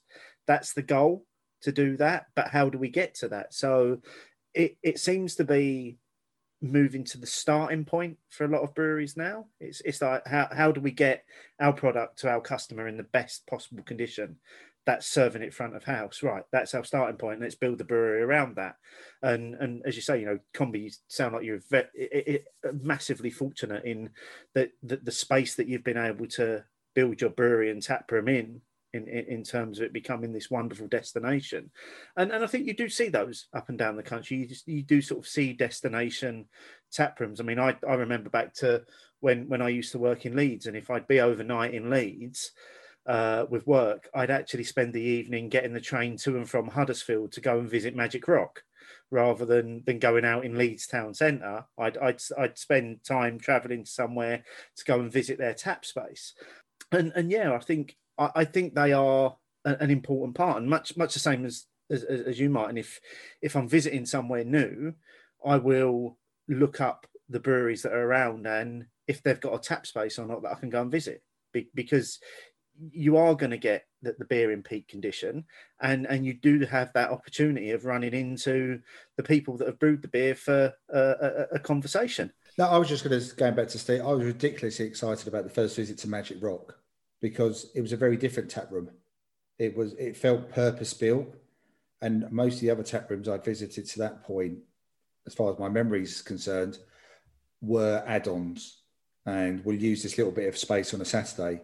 Whereas the Magic Rock tap room just was amazing. It was like seriously, there's there's the canning line over there. There's barrels one way and there's taps that way. It was like an amazing experience that first time I went there in 2015 that and that's what I think really made me start to think, yeah, tap rooms. There's definitely something about being in a tap room that you can get to fairly easily. Magic Rock was what 15 minutes walk away from the station. Longer when you're leaving Magic Rock back to the station. I have to. that's, that's, when cabs come in. Yeah. but and, and, I, and I think it's it's because I I do the same. It's very easy to kind of uh, get to say the architecture of tap rooms and and by and large in the UK, you know, we could all spend a bit more money in our tap rooms. You know, we want a chipboard and portaloos eh, disproportionately large in the tap room community. But um, I think there's an element as well. Is like it's the human element of tap rooms are really really important, and by that, particularly as a brewery owners, I want everyone who works in my tap room to do nothing but get people excited. A about beer and then b about our beer. You know so so we definitely have a policy where you know uh, uh, uh is if we, we want to talk positively always about beer. So uh, you know kind of uh, even if i'm say looking at peroni i'm very conflicted because i just have massive respect for kind of what, what they've done in terms of volumes that's what it should be you should never like view whether it's macro beer or something else as good or bad because i think too many people talk down other aspects of beer that don't fit within their views of the world. And I think that's doubly important in a tap room when you're trying to encourage maybe someone who comes in and says, I normally drink Carling, what do you got? And if you don't make that person feel enormously welcome and coach them as to what's the nearest thing that they're going to get to that, what journey might they expect, if they like this taste component, how do they move on to the next? where else are you going to get that than you know in your own tap room where you can control that experience and where else are you going to start that journey because if we're all aiming for the same tiny fraction of people who are already converted to say craft beer we're all screwed because that's not a big audience right now and we have a collective responsibility to use our tap rooms and our websites and you know and our relationships with with pubs to convert more and more people to independent beer. In the end, I think there's always a risk that breweries get a little caught caught up in their own love of the liquid and that the liquid is everything. It's a social lubricant in the end. And i think if we don't have respect that that's what it's there to do is to fuel community and conversations and sociability and you know you name it. Uh, and not just about you know is it a you know 4.5 out of 5 on Untappd um you know it, it, it, we're lost. We're not going to convert enough people. Tap rooms are a great place to convert people. Yeah and, and i think as we begin to, to see the industry and, and, and hospitality opening up again. I, I, think certainly one of the things that I've I've seen on Twitter is, is, is a lot of people mentioning how during lockdown they've ordered beers from a brewery online or they've discovered a brewery online, and their next logical step now is I want to visit their tap room when I can. That that that is such a that, that's such a rhetoric that I see time and time again on Twitter these days is I've enjoyed this wonderful beer during lockdown. Can't wait to visit the lock. It can't wait to visit the tap room. And so I just I think I think it it it could be a very good time for, for, for breweries this summer uh, on, on the back of everything that we've just gone through, where where we suddenly get lots of people coming and, and actually visiting you on site. And if we were running a brewery or a tap room on the Bermondsey Beer Mile or up in Tottenham or you know Walthamstow or whatever, where there's there tends to be collections of breweries, uh, we might be just seen as another tap room. Whereas running something in a in a town, you know, where people are desperate for success and a brand that they can hold on to, it's it, it you know it feels very good and magnificent and we get support that we probably wouldn't get in a bigger town just just loads of of great views there and i've really enjoyed that discussion and i'm sure we could we could carry on talking about tap rooms all night long but, uh, um, but maybe that's one to continue in the future at a tap room over a pint um, that, that, that, would be the way to go with that but thanks to everybody uh, that got involved in that there is a link in the show notes to the question if you want to click through and have a look at all of the responses that we had you can do you can still get involved use the hashtag opinions and you may very well find yourself in this next part of the show. Let us know. Write it down. Let us know. Write it down. Let us know your thoughts and bitter and lingerness. Write it down. So first up, this is isn't quite direct feedback. It's something I picked up on. Um, following on from our discussion on the last show, which was all about Untappd, uh, there was a tweet from our friends at Riverman Brews uh, that commented on the recent rebranding of, of Fourpure, which isn't what we're going to get into because I know lots of people have views, very strong views about that rebranding. But as part of that, what they've done is they've gone into Untappd and they've rebranded all of their beers under their new names.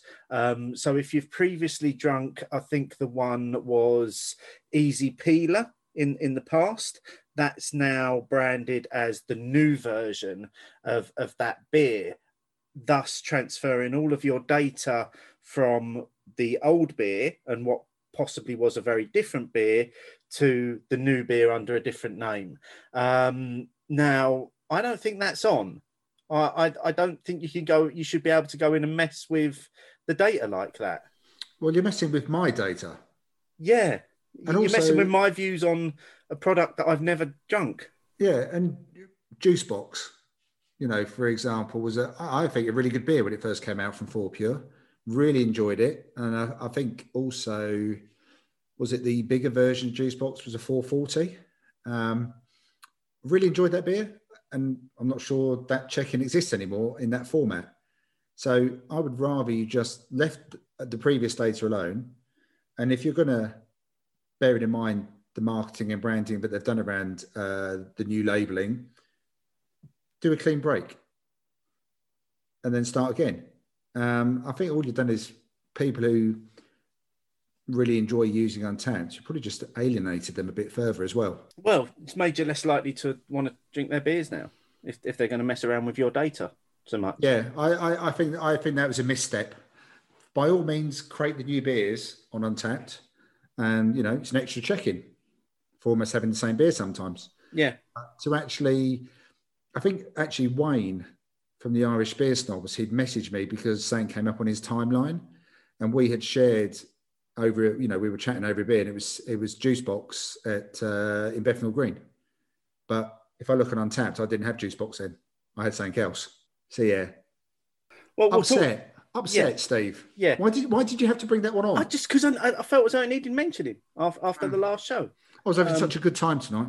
Sorry, let's let's let's bring it back round then. And and, and talking of the aforementioned Wayne uh, from the Irish Beer Shop, he said he really enjoyed the Elusive Brew episode. Seriously gutted that we can't get their beers here. I'll have to snaffle loads when I'm over next. Pity, Wayne. I've already warned you. Steve tries to take most of it every time. So yeah, there's not going to be much Oregon Trail to go around. Yeah, good luck with that one. uh, from Ian Hay at II Hay. Excellent episode. Thoroughly enjoyed it. In strange times in this world, it's nice to know that the show will come along on a Thursday and provide a really good listen. Matt Calaby at Calaby Matt. Loving the recent podcast, guys, but as a home brewer myself, I'd just like to say that in my books, Andy from Elusive is as much of a legend as Ken and Jamil. Bold words. Bold words, and that uh, if Andy's listening, it may well bring a little tear to his eye because I know how much he looks up to those two as well. Yeah. From Craig Henderson at the MCR Smoggy. Another great episode, guys, and it's nice to start hearing your beery adventures again. I agree with you about preferring to hear from brewers or owners. Marketing people are great, but they're telling someone else's story. It's nicer to listen to someone who lived and breathed it. And then finally from Mark Johnson, great show. I'd forgotten that my mother went to Ireland five or six years ago and bought me back some Yellow Belly beers on a shop owner's recommendation. And it came with some info and one of the comic strips too. I still have it.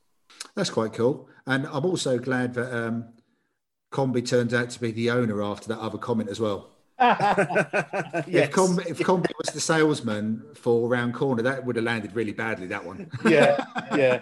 Yeah, I'm valid. My opinions are valid. it's it's all about how we plan these things. Moving on to the next beer, then, which hasn't exactly got a name that rolls off of the tongue, has it, Combi? no. we breached, breached our own rules on this one. So tell us what this this is. So it's a Russian Imperial Stout, quite simply, but it's called Society for the Encouragement of Virtue. So we uh, name beers after oftentimes historical events in Melton or characters or stuff to do with agriculture. And this is a real society that existed in in in in um, Melton to uh, enforce laws against profanity and vice and all these nasty things that people were inevitably engaging in in Melton Mowbray, probably still are. Uh, and this society then had rules about how they do that. So we thought it would be fun to name a, a, a big, strong Russian Imperial Stout. uh, and we use words like containing all of these wonderful profanities and vices in in the uh, in the making of them. But it's um yeah, it's a barrel aged Russian Imperial Stout named after that society. So uh, it's the second year of making it. So last year we made a 9.6% version in plantation rum barrels that we brought over from Barbados that had 15 year old plantation rum in them. And uh, we aged first our um, Imperial Gunmetal and then this, the Russian Imperial Stout. And then we did our Curfew Bell, our Imperial Melton Brown Ale. And those barrels were now retired, and are some of them are leaners at, at our outdoor tap room. Some of them are used as wood chippings for our local barbecue man, who was very happy to get a few of those. Uh, and we've got Irish whiskey barrels this year is our kind of uh, aging barrel of choice, uh, mainly from Bushmills.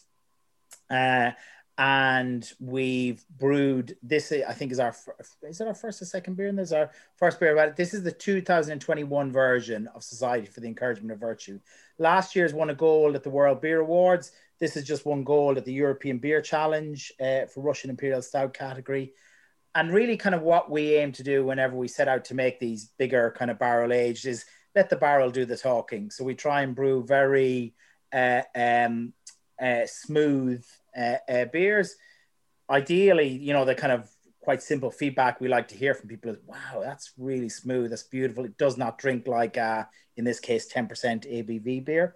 Um, and, you know, consistent with everything, whether we're brewing an imperial stout or a, a, a crisp lager, we want this to be a bit moreish. Now, I think this is the type of beer that people might have half of it over a chocolate brownie at the end of an evening or something like that. But um, you know, we, we have uh, drunk quite a few of these uh, over our time to kind of test out the sessionability. And indeed, actually, just as a digression, but a useful one because people do like to they not oftentimes laugh at this, but is we have a testing regime in in in the brewery. We have a huge lab So we believe in doing things the right way. So everything is kind of tested with an inch of its life. The yeast we use, uh, uh, you know, the dissolved oxygen levels and blah, blah, blah, all the kind of logical things. But we also have a, a, a gallon test is any beer that we produce, we all have to drink a gallon of it. This beer is difficult to drink a gallon of it. Even uh, hopping spree is quite a challenge to drink a gallon of hopping spree. Uh, uh, but we try that because we know that beers taste very different from consuming a third to consuming a half to consuming the first pint or the second pint. And actually, we, f- we feel it's really important that we know what that experience is, and that if we are going to refine a beer, uh, one of the tests will be, you know, how does it feel through that second pint or third pint, and you know those elements, including this beer. Russian well, Imperial. I, I, I, have questions. Yes. But I need to I need to drink this beer first of all. Yeah. I'm salivating here. Can can we please Yeah. try the Oh, beer? yes. Yeah. Cheers. Jet black. Cheers. beautiful uh, aromas. You'll get the barrel off the off the, off that beer, and just enjoy. The star is the is, is the whiskey and barrel, but Yeah, but the whiskey isn't overpowering. no, no, It Very is. delicate. It's almost got like the yeah the, the almost the undertone of the whiskey rather than the overtness of a whiskey. And I know that you know Yeah. I'm definitely more of a whiskey drinker than say Steve is, and sometimes the, the whiskey can be a bit much for some yeah, people. yeah, yeah. Um, this is just very, very smooth and very, very delicate with its aroma and flavor profile, and doesn't um, definitely doesn't drink like the ten percent. There's none of that burn going Yeah. on, um, and it's quite light. The body, you know, Yeah. sometimes you expect these beers to be a bit more viscous, a bit thicker, a bit even a Mm. bit oily. Yeah. it's very, very clean still. Yeah, and and and people oftentimes it's weird. Like so, we, that's very deliberate. That's how we would set out to make this kind of quaffable. Is maybe a kind of word that's used a bit. Um, and people sometimes would level at our at our bigger imperials like just not quite enough body, not quite. You know, I'd expect more viscosity or whatever. And I go like, maybe, maybe, you know, people can expect whatever they want to expect, but what we'll set out to do is to make a quaffable beer. Now, i- i- you know, it, it, it's ten percent. It's aged in barrels. It's got a lot of complexity going on there, but it does not need to be rough or you know, kind of built in segments where oh, I get the whiskey barrel and then I get something else and stuff like that. It just should feel okay. Yeah, I get the whiskey barrels in there. I get some of the complexity of the the underlying imperial stout, etc., etc. And, and uh, we love it when people say it doesn't drink like a ten percent. It tastes super smooth. It's you know really great tasting. That we love hearing. It's from my point of view, it's it's perfectly balanced. It is really smooth. It's like velvety smooth. It's got a lightness of body, but again, it's it balances out with all the flavors that's going on in there.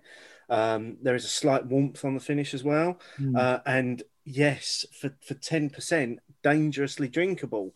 Uh, good job, it's only in a three thirty ml can, eh, Combi? There we go. Well, I'm the president of the Imperials Only Belong in 330 Society. So I'm actively looking for members. I'll Um, sign yeah. up. Yeah. Our objective is to ban Imperials and anything above a 330 vessel. No, you alluded to this at the start of our, you know, our conversation, and you know, I would advocate that as well because um, if we talk about the, the rage of cans, then 440s for a certain style of beer at a certain percentage, especially if you haven't got the opportunity to share, um, it, it's just too big. A 330, or we saw a couple of breweries last year, which presumably it wasn't viable for them to carry on doing it, but doing them in like the 250 milliliter cans as well. Yeah. Um, so what what you're very much an advocate of 330 cans, but even more so with the bigger beers, aren't you, Combi? Yeah, I, like listen, I don't have religion by 330 cans particularly, um, other than Imperials, right? So uh, the- for us, just in our position, it made sense because where we sell big volumes of cans, which is to Honest Brew and Beer Hawk and people like that, uh, they tend to, uh, uh, uh, you know, see the beers that we produce in that format, and that works for us. And that's the long and short of it uh, we have done 440s and we don't have religion about it. Like, for instance, like we look at lagers and think, yeah, like a, a good lager and a 440 seems like quite logical thing. But actually, once you're down a certain route or a certain number of beers in 330, it does make sense from your own mixed pack perspective and that that you kind of keep with a certain consistency.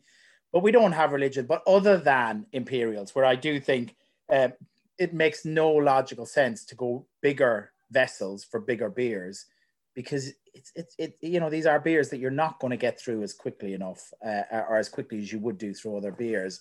And so just having the freshest possible beer all the way through that, you know, kind of consumption of that product makes a ton of sense. But you know, the other the other thing that obviously brewers probably would less say is that 440s make a lot of economic sense because oftentimes a brewer can charge more relatively for that extra, you know, one third. Uh, uh, because it's seen as premium and craft, whereas a 330 is seen a bit more as a, kind of macro product or whatever. But like I, I, see less of that. And yeah, I, I, think over time, I just don't really care. We have a canning line; it can do whatever cans we stick into it, and so uh, you know whatever way the market goes, uh, we, will follow. Um, you know, uh, and we'll go from there. But for now, that's that's what people seem to demand our product in, and and uh, we'll keep on doing it that way f- for now. And uh, if it changes, it changes. Other than Imperials, which you. Yeah. it will always be Rel- relatively speaking, was was it because because you've got a couple of your beers are in Sainsbury's, aren't they? Was was it easier to get those onto the shelves in in, in a supermarket because they were three thirty, or or was that done through a third party? third party. So that was through Beerhawk, who buy a lot of our beer anyway. Uh, so we never really had a relationship with Sainsbury's, and it, it's something that they do a lot, which is Sainsbury's would not be you know, with some justification, would not be seen at the progressive end of beer, right? You just have to walk into their stores to probably see that. Um, uh, but they work with Beerhawk, which who I do think, you know, they've always been fabulously supportive of us. I know they're a division of AB InBev and all that type of stuff, but I judge people on what they do for us, and they've always been fabulous to, to us as a small brewer and very supportive of us. And they supported us into there for a three month window, as they have um, I think Glen Affric have got one just they announced yesterday that's going into Sainsbury's. Uh, uh, and there's a couple of other people in there doing that. Uh, and I think that's a good thing. You know, Sainsbury's probably do not seem to have a buyer that invests in in in in beer as much as some of the other supermarkets, and so they get a bit of a helping hand.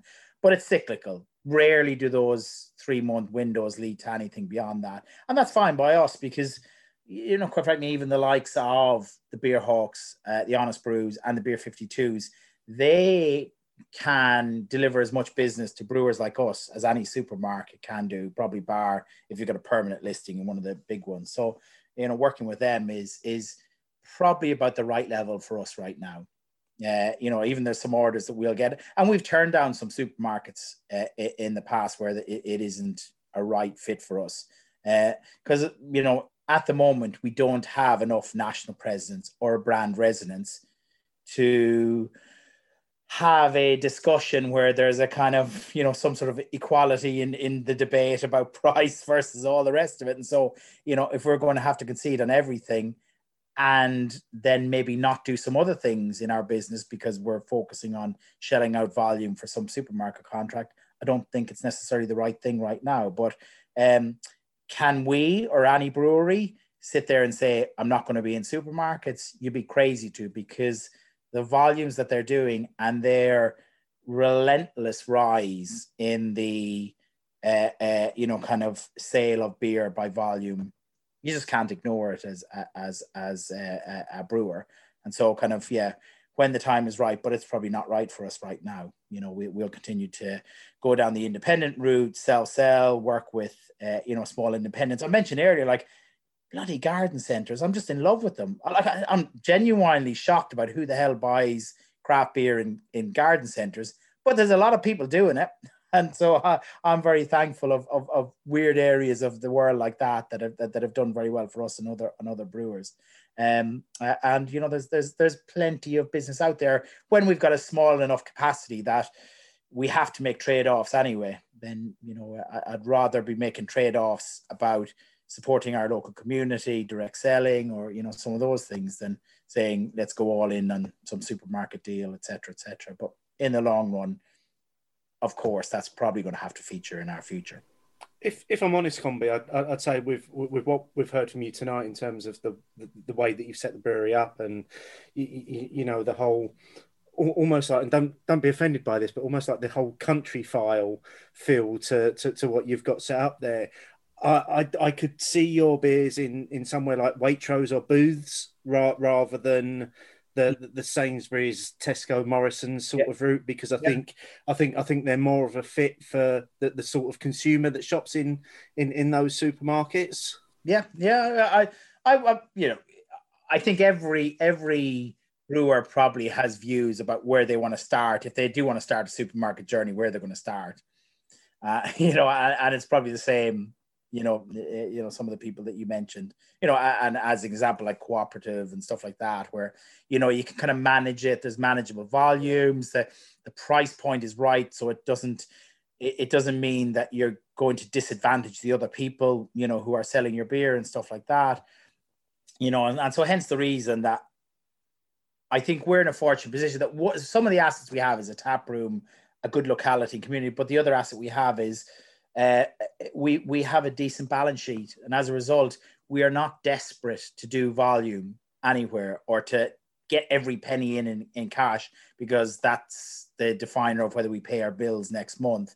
We're in a very privileged position where we can be patient about how we grow, and uh, it's as important for us to build a sustainable, profitable business that does the right thing consistently than it is to go, oh Christ, I've got some bills to pay next month. I badly need cash flow right now. Uh, and I'm just aware that that's a, a very useful position and wasn't always the case during the height of the pandemic when we were selling all those growlers. We raised a bunch of money from our, we have 26 shareholders, and all of those shareholders were enormously, uh, uh, uh I don't know, impressed is the wrong word because that sounds a bit crap, but uh, they saw what we did and they said, these are people who know how to fight. And I think that's that's the reason that they backed us again to raise a bunch of money, some of which we put to building our own canning line, uh, and some of it which we've kept as a as a, a, rainy day fund almost for inevitably when things don't go our way or there's extra lockdowns or stuff like that. And uh, it, that's a real asset that we, we, you know we can use to give ourselves some breathing space to do the right things. So yeah, we, we'll we'll see how that goes for us. But patient growth is is is is how we term it and and as hospitality is opening up again, and, and, and hopefully we are looking forward to, to, to a summer of in, in, enjoying drinking in and outside at venues again. Where where are you going next with Round Corner? What's what, what's the ambition over the next 12, 24 months? So I think that there's probably let me think. There's probably like three elements to it. One is our home uh, and really investing that. So as I said, we've built a pizza restaurant we're going to obsess about just running every weekend, eh, like another reason to come out. And I do think tap rooms are not just about beer or whatever, like drinks. It should be about food, it should be about experiences and all those types of things. So we're determined to make that just more and more a place where people want to come to and then that other people will learn from. I think clearly kind of really working on our packaged product cans and and and you know part of that being a, a, web shop and you know kind of directly telling our story and selling is remains important. I think the volumes that we've been selling and everyone's been selling via web shops has declined a bit over the last couple of months you know certainly versus the peak times of of last year. But i think in the long run as as there there isn't a business in the world that would would be logical in saying actually online is a bit of a fad it's going to go away. It isn't. And you know your ability to build direct relationships is really unprecedented via that route. And so we would never have had a budget to spend money on you know massive amounts of online. And generally breweries are of a scale that we really struggle with online because we don't have a technology department or you know those types of things. So we have to you know really spend money that's painfully you know, chipped out of a budget that might have gone elsewhere to do those things. But I think that's a decision that we've made that we want to do more and more in that space to to kind of uh, uh, grow out. And then I think working with pubs and restaurants and other people as they come back, and probably in, the, in that area, it's about a, potentially a smaller number but however many, but more intensive relationships. And I think this is going to be a very common theme across breweries is we're not going to be focused on selling the odd keg or cask here and there. We should be obsessed about developing very deep relationships with venues and permanent relationships with venues where we really invest in making them successful and likewise, rather than that's great, we've given you a keg, we'll see you in eight weeks for another keg. Um, of course, we deliver against that business, but I don't think that that business has as much legs as developing really strong relationships with pubs and restaurants and others.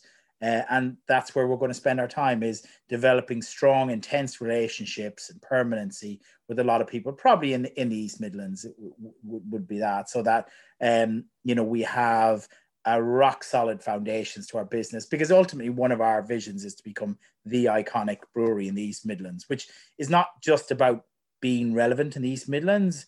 It's about when people think about us internationally and stuff like that, they think, yeah, that is a great brewery. They're in the East Midlands. We go see whatever, blah blah blah. So yeah, I think there are three elements: our home, direct relationships, uh, and uh, uh, you know partnering with with pubs and restaurants to really deepen the relationships we have with each other. I'd, I'd say from what we've heard tonight from you, that the, the passion that you have for what you do what we've tasted tonight from you as uh, as well. Um, I don't think you're going to have any difficulty in achieving any of those uh, ambitions, um, and and I wish you all the very best of luck with with, with it as well because you you it just sounds like you've created this amazing space, a community that's wrapped around that. But what's at the core of it is is just some really really tasty beer as well. From everything we've heard from you tonight and what you're saying, and, and I suppose most importantly, and something which we always come back to, the liquid in the glass. You know, all of the beers have been really good. Um, I still want to see that Mackinaw on cask. that, that out of the out of the four beers we've had, that's the one which goes screams cask. Um, but this society for the encouragement of virtue, is just definitely too easy to drink for a 10% because it's got that light body. So it's got the complexity, it's got the flavors, but it's light.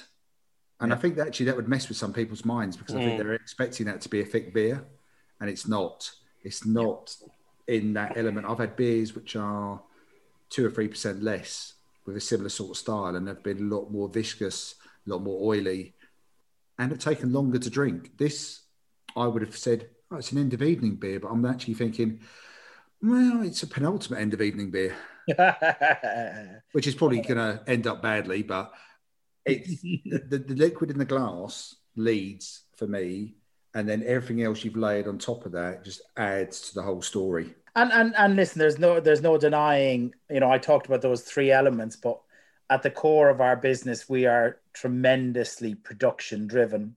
You know, so we have we hire brewers and typically uh, people who have degrees in brewing and stuff like this. And so we have this kind of production mentality, which is huge, led by Colin, who's 25 year master brewer, judges at the World Beer Cup every, you know, every two years, etc.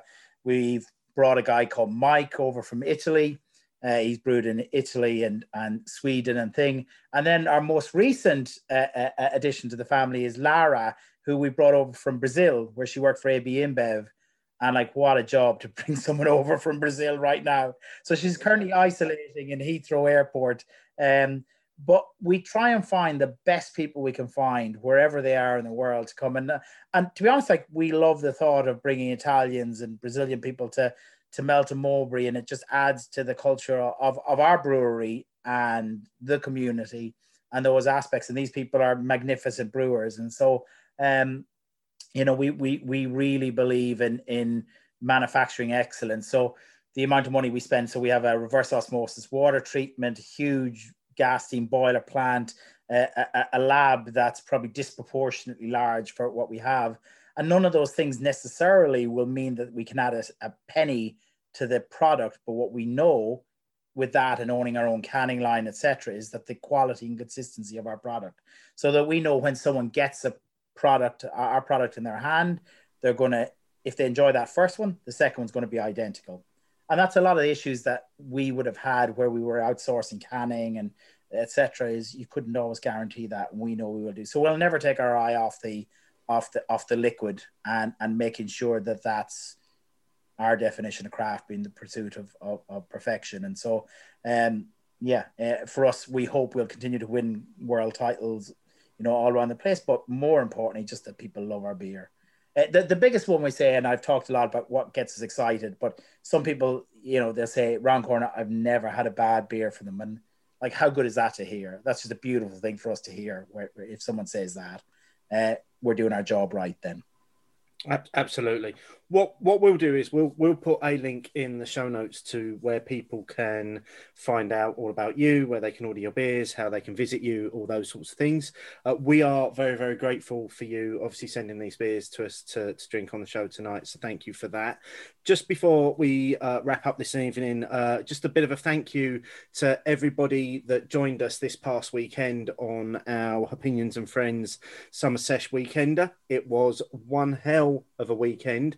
Um, and I think Martin, what we'll do is maybe cover that off in the next show under Beery Adventures, just having a little bit of a look back uh, at that because we did have a great time across the sessions. And oh, definitely uh, echo. It was it was such good fun to see everyone, um, and as good fun as it was, I like Steve hope that we don't have to do too many of those kind of sessions virtually because I want to see all of you in the pub at a tap room in a city where I haven't been to before or haven't been to for a while. But yeah, I think we can go into that in more depth in the next show when it, uh, we haven't got a guest, Steve. Yeah. Uh, and just one additional thank you to everyone that got involved in the mini badge quest that we ran over the weekend. Uh, there was a few people um, who said they'd donate a pound for every badge that they got off of Untappd over the weekend to the fundraiser that I'm doing for Prostate UK, um, my 100 mile bike ride, which, as folk listen to this show, if you're listening to it on the Thursday, uh, I'm going to be doing that 100 miles over this coming weekend. So 14th, 15th, 16th of May is, is when I'll be torturing myself on, on the bike. Uh, there's still plenty of time to donate any spare pennies you've got. There'll be a link to that fundraiser link in the show notes notes. Martin, what have we got coming up next time? Well, as we alluded to, it is an, it's just us, Steve. Um, but we are going to review the beers that we made. I'm not going to say brewed, but we made using the Greater Good uh, Pinter system. Um, we've already tried one brew. A few people may have heard about it already. Um, but between this show and the next one, we will be putting a second beer in the fridge as well. So be interesting to see how that second one comes out. Yeah, we'll be drinking that along with chatting about whatever it is we're going to chat about, catching up on news and, and generally all the things that we normally do on Hopinions. Combi, thank you once again for joining us this evening. It's been an absolute pleasure listening to the passion that you have for what you do, um, and and certainly your tap room has just suddenly gone right to the top of the list of the places that I really want to visit. So um, hopefully I can make that a reality very soon. But thank you so much for giving up your time. Thank you so much for the beers.